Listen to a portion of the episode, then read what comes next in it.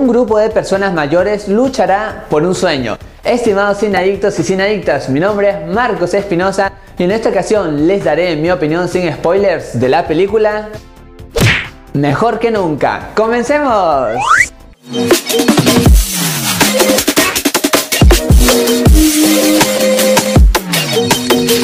Bienvenidas y bienvenidos a su canal Marco de Cine, su canal en donde les contamos qué tal están las películas del momento. Ahora, sin más que decirles, iniciamos nuestra crítica.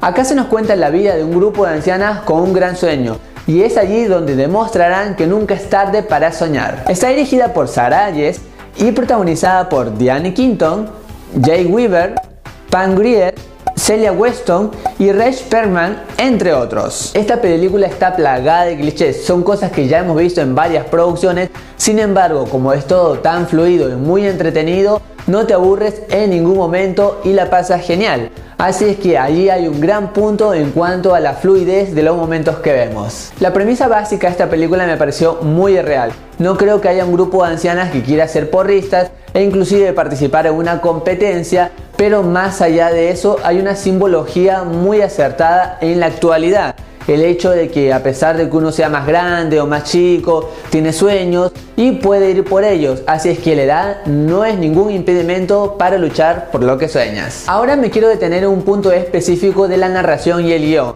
No me parecieron del todo malos, son más bien fluidos, entretenidos, son cosas predecibles. Sin embargo, en los chistes hubo cosas que no me agradaron porque había pareciera una necesidad de sexualizar todo, Así que eso por ahí me incomodó, quizás si hubiera sido un poco más sutil lo hubiera disfrutado un poco más porque por allí el sexo era muy explícito. Si buscamos un porcentaje de lo predecible que es esa historia, pues les soy sincero, es 100% predecible, ya sabes qué va a pasar, cómo va a terminar, qué va a suceder. Sin embargo, uno pasa por alto eso porque se nos muestra todo un mensaje que fue muy real y muy sutil. Todo este hecho de la amistad, de las personas grandes, de todos esos sueños, esos temores.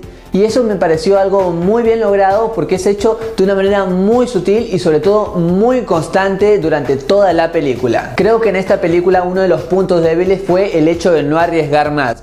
Porque si bien es cierto acá hay muchas cosas clichés que funcionan, una fórmula predecible pero que a su vez entretiene, acá también nos muestran algo de drama, algo de drama muy real. Sin embargo, no se logra profundizar en esto porque los personajes no profundizan más sus sentimientos y esos momentos que fueron muy bien logrados para mi gusto, fueron muy entretenidos no se explotan y lamentablemente no hay más de ellos en toda esta historia. En lo actoral pues no tenemos ningún problema, estas actrices hacen un gran trabajo, ya son conocidas y obviamente nos muestran esa gran actuación que solemos ver en sus producciones y eso no te gusta, entretiene, te hace reír y sobre todo crean una química con el espectador muy indispensable para subir muchos puntos en esa historia. Así es que no hay ningún problema si tú eres más grande, más joven, puedes empatizar fácilmente con estas grandes señoras. Sentí muy presente la visión de la directora en el hecho de combinar varios géneros. Por ejemplo,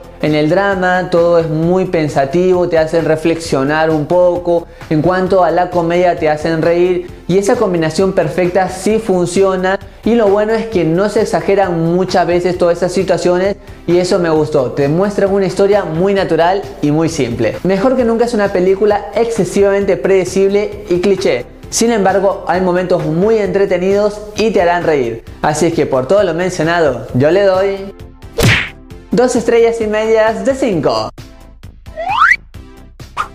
Y la pregunta de este video es, ¿cuál es tu película favorita en donde el protagonista represente a un anciano? Déjame tu respuesta en los comentarios, que los leo absolutamente a todos.